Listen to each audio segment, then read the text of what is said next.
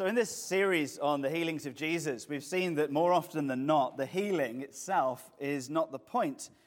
Rather, every heal is a reveal of something even greater yet to come. And, and this idea that every heal is a reveal of something greater could hardly be any clearer than it is in the passage today. I do invite you, please, to turn to Matthew. We're in Matthew 9, verse 27. And you see there, verse 27, it just simply says, and as Jesus passed on from there, two blind men followed him, crying aloud, Have mercy on us, son of David. So we're meant to understand from this, it's implied that what they want is very obvious. They want to see. But the response of Jesus is actually very different from a similarly obvious situation just two weeks ago. Very similar situation, different response. Why? Two weeks ago, when he met a paralyzed man, it was equally obvious what the paralyzed man wanted, and that was to walk. But in that case, if you remember, two weeks ago, in our time, not his, Jesus, bypassing the physical needs of the man, addressed a deeper need instead, and that was his sin.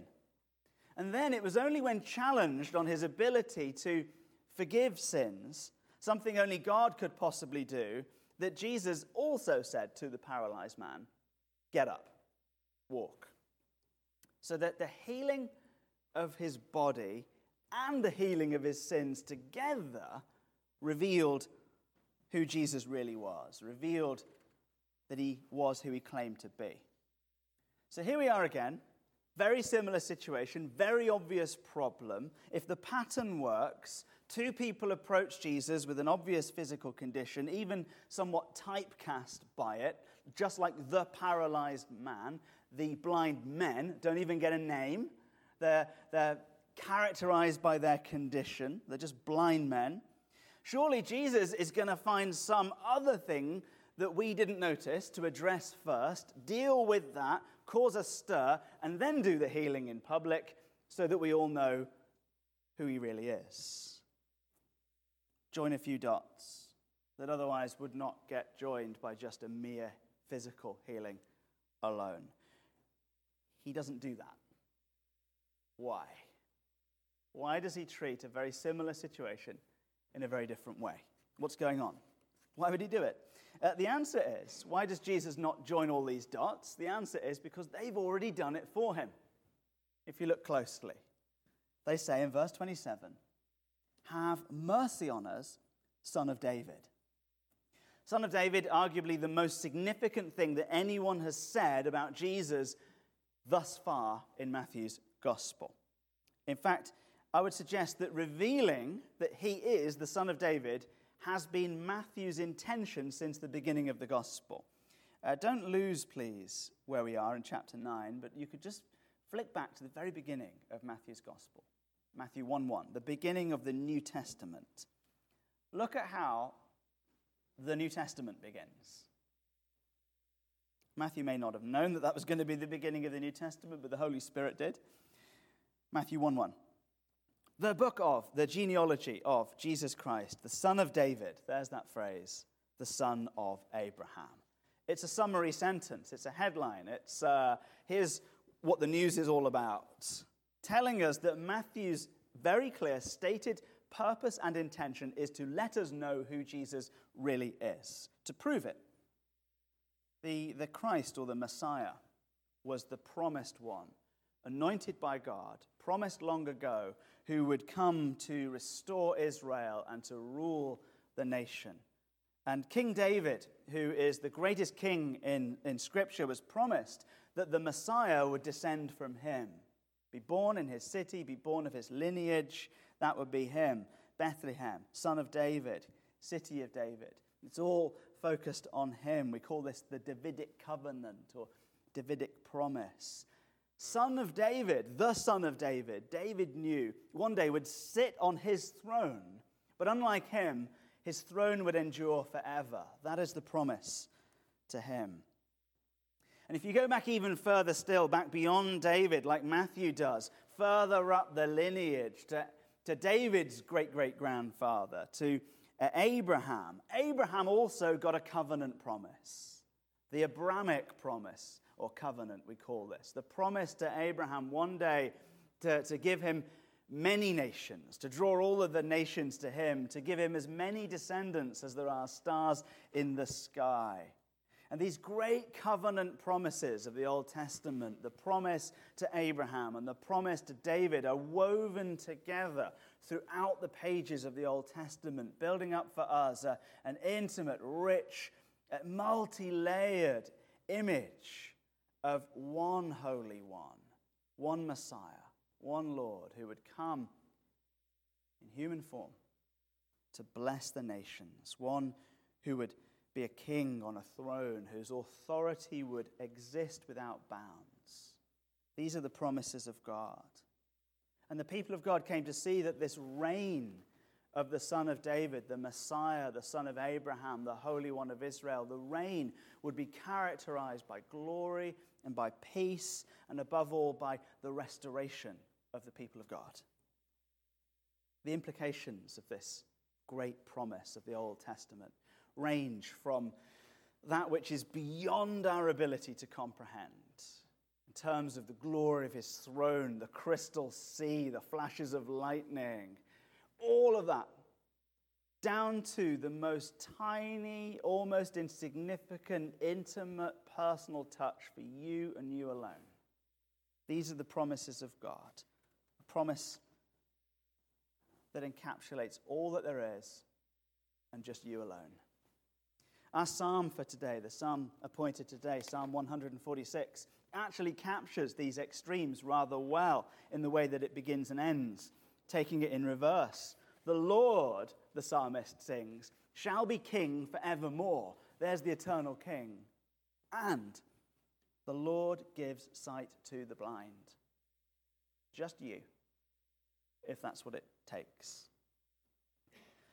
So, when these two guys were back in Matthew 9, when these two guys say, Have mercy on us, son of David, what that means is they've joined these dots. They have laid hold of some of the depths of these interwoven old covenant promises to Abraham and to David, and they've figured out who Jesus is. You are the one that we have been waiting for. They could not have made a bigger claim.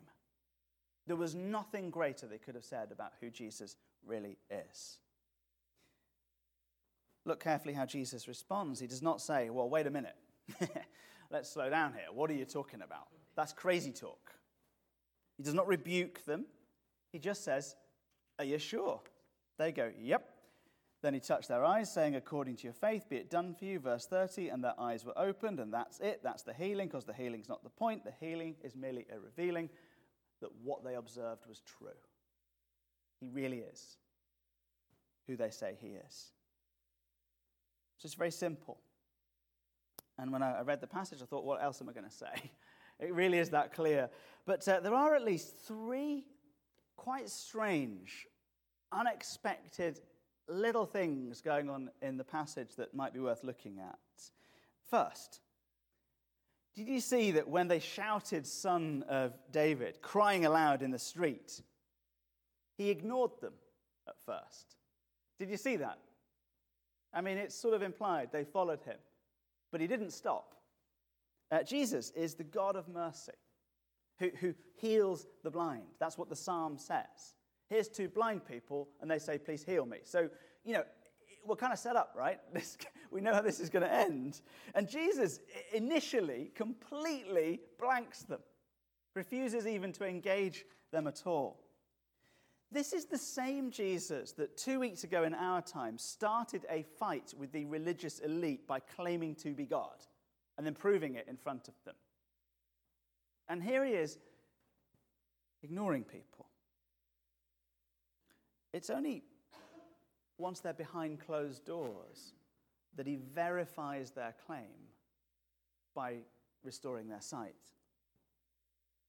Then he does something else very strange. Verse 30. He sternly warned them. There is a finger wag in the image here.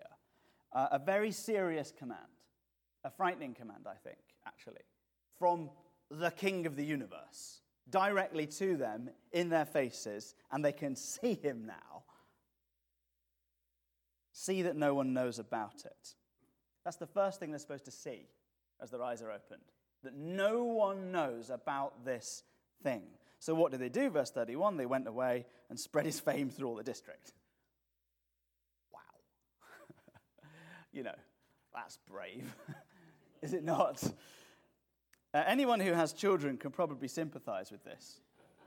I want you to stop screeching, go upstairs, brush your teeth, shut up, and go to bed. Half an hour later, what are they doing? Yeah, that's right. Yeah, yeah people are starting to mouth their own experiences. Uh, in, in our case, naked water fight in the street. Uh, in all this artwork, all this horrible, cheesy artwork, you know, California Jesus with the pearly white teeth, he's got all this long, lustrous, thick, flowing hair. Uh, I'd be amazed if he had any left at all, to be honest. After this, he'd torn it all out. He'd got me and Brad's regimental haircut. is perfect, sir. What are the fantastic haircuts, the best I've ever seen. Lovely. Everyone should have that. Um, you know, how has he got anything left? The patience of our God. I sternly warn you, don't do this. Okay. And they go and do the opposite. Unbelievable. How quickly we can turn from a revelation of the majesty of God and an experience of the intimacy of God and just run away directly and disobey Him. Church, we're going to be doing it before the end of this service. We're going to be sinning. We're at it now. If I just shut up and give you 30 seconds, you'll come up with something. Like, I will too. This is what we do. We, we, we disobey, we disappoint. And we don't know why they do it. Um, you know, Obviously, they could hardly hide it. These are blind people. Now they can see. I'm, I'm wondering if their joy just overwhelms them. I mean, this is a miracle after all. Uh, it could just be, and I postulate the idea, that the command sternly to make sure no one knows about it is the weirdest thing they've ever heard in all of their lives. And they just cannot internalize any cogency to this. And so, within five minutes, they say to each other, he, he can't have meant it, right? It's just so strange. If every heal is designed to reveal who God really is, why conceal the reveal? It doesn't make any sense. Scholars describe this stern injunction as something called the messianic secret. The idea is that he is the Messiah, he is the eternal King, the Holy One of Israel, the hope of the nations but it's not yet time for anyone to know this. He's still got some teaching to do about this role. He's still got some discipleship to do to prepare people for what comes next. He doesn't want to be rushed onto a throne or forced into a conflict before the time. Ultimately, the Messiah is going to be enthroned in a way that no one understood until it happened. They did not yet know that dealing with sin would involve him taking it upon himself.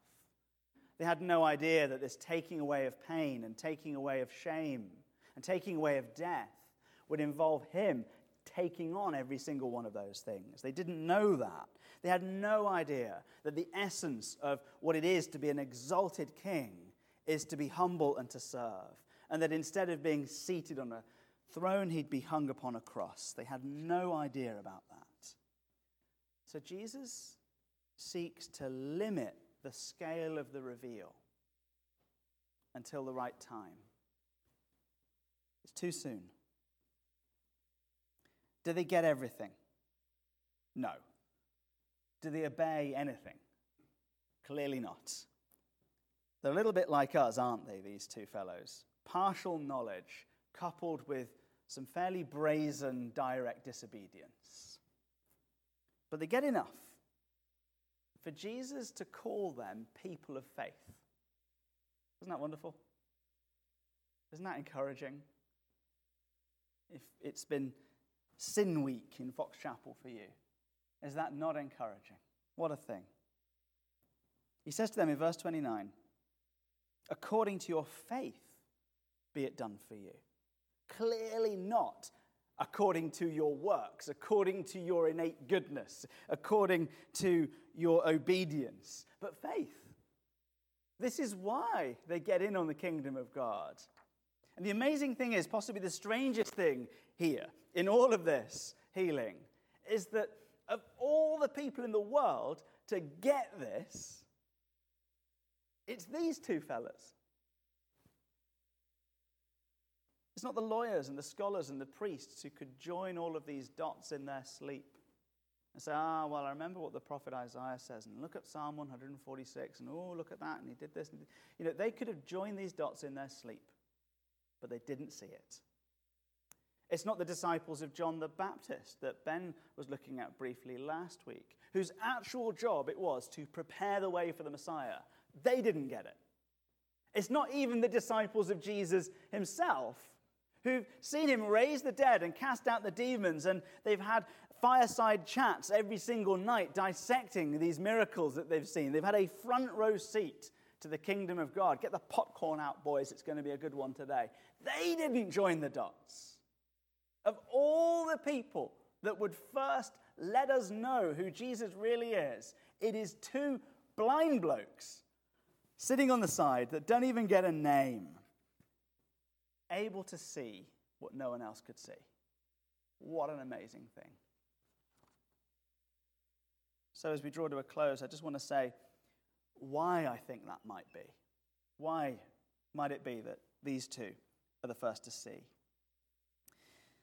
I've come to realize that actually it's often when we're at our lowest point, when we're at our most vulnerable, that God shows up. When our bodies and our minds uh, our marriages or our jobs are letting us down, that's when we cry out for mercy. These are the moments that we're more prepared, I think, to, to see God. There's something about needing Him that gives us insight into who He really is that uh, otherwise I think we might not have. And I think about these two guys, I just wonder how many other people in that town, busy with their lives, selling things in the market, bringing in the catch, building up the walls, arguing about the law, had the Messiah walk right past them and they didn't notice. Just think how many people with vision didn't see. C.S. Lewis once said, this is always the bit where I know George will say it's a good sermon. C.S. Lewis once said, We love him, don't we? Uh, he once said this God whispers to us in our pleasures, but shouts in our pains. Isn't that beautiful? God whispers to us in our pleasures, but shouts in our pains. Writing, of course, following great personal grief of his own. Uh, I don't think he, C.S. Lewis, or I am suggesting that pain is a good thing, but we are suggesting that it can be very difficult to see Jesus when things are going well. If we feel no need for mercy, we'll see no need for God, and uh, that is always going to be the case. I'm going to offer a deeper idea, if I may, and I don't want you just to accept it. I want you to chew on it and discuss it and uh, see if, if any aspect of this is true. I wonder if uh, it could be there is an even greater advantage to our pain when it turns out we are the ones that caused it. If your life is falling apart and it turns out that actually you wrecked it, that might be an even more advantageous place to see Jesus. Now, we've seen this with the kids. When they make a mistake, they get proud, they come up with ridiculous excuses. Oh, well, this happened or this happened. Or, or they divert. Well, really, you know, she did something even worse when they, when they do all the chicanery and the tricks to get out of trouble, it just is gross.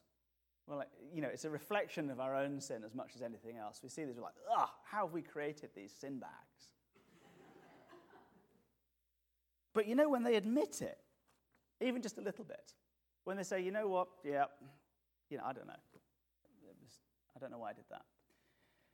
Uh, or, or even better, they come to us and tell us before we find out there's just the room just gets smaller. We just we just want to love them. We're just so proud of that when they when they do this thing.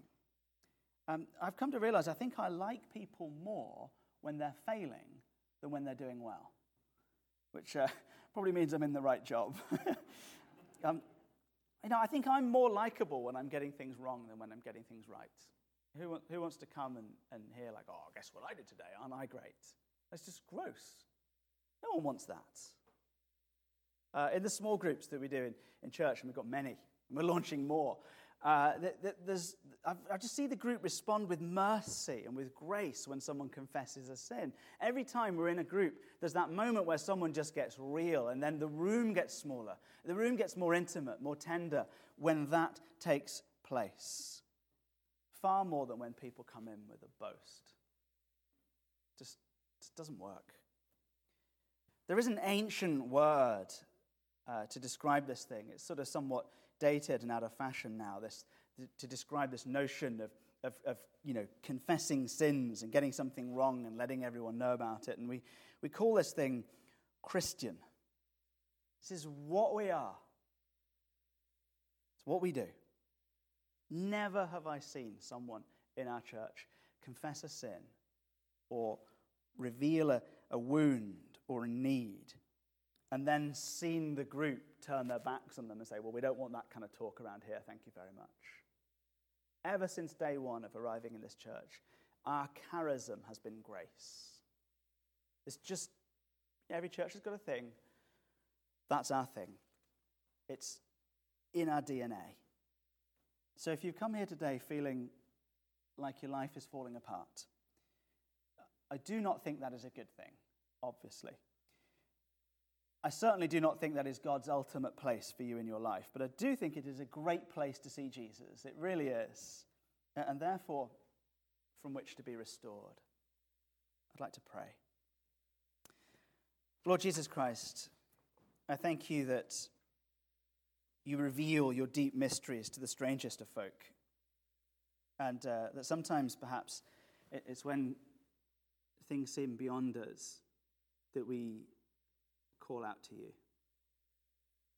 Lord Jesus, we have the disadvantage of being a sophisticated people in this Western world. But I pray, Lord, that you would not just walk right past and we would be so busy that we fail to see you. Please give us a sight to see you.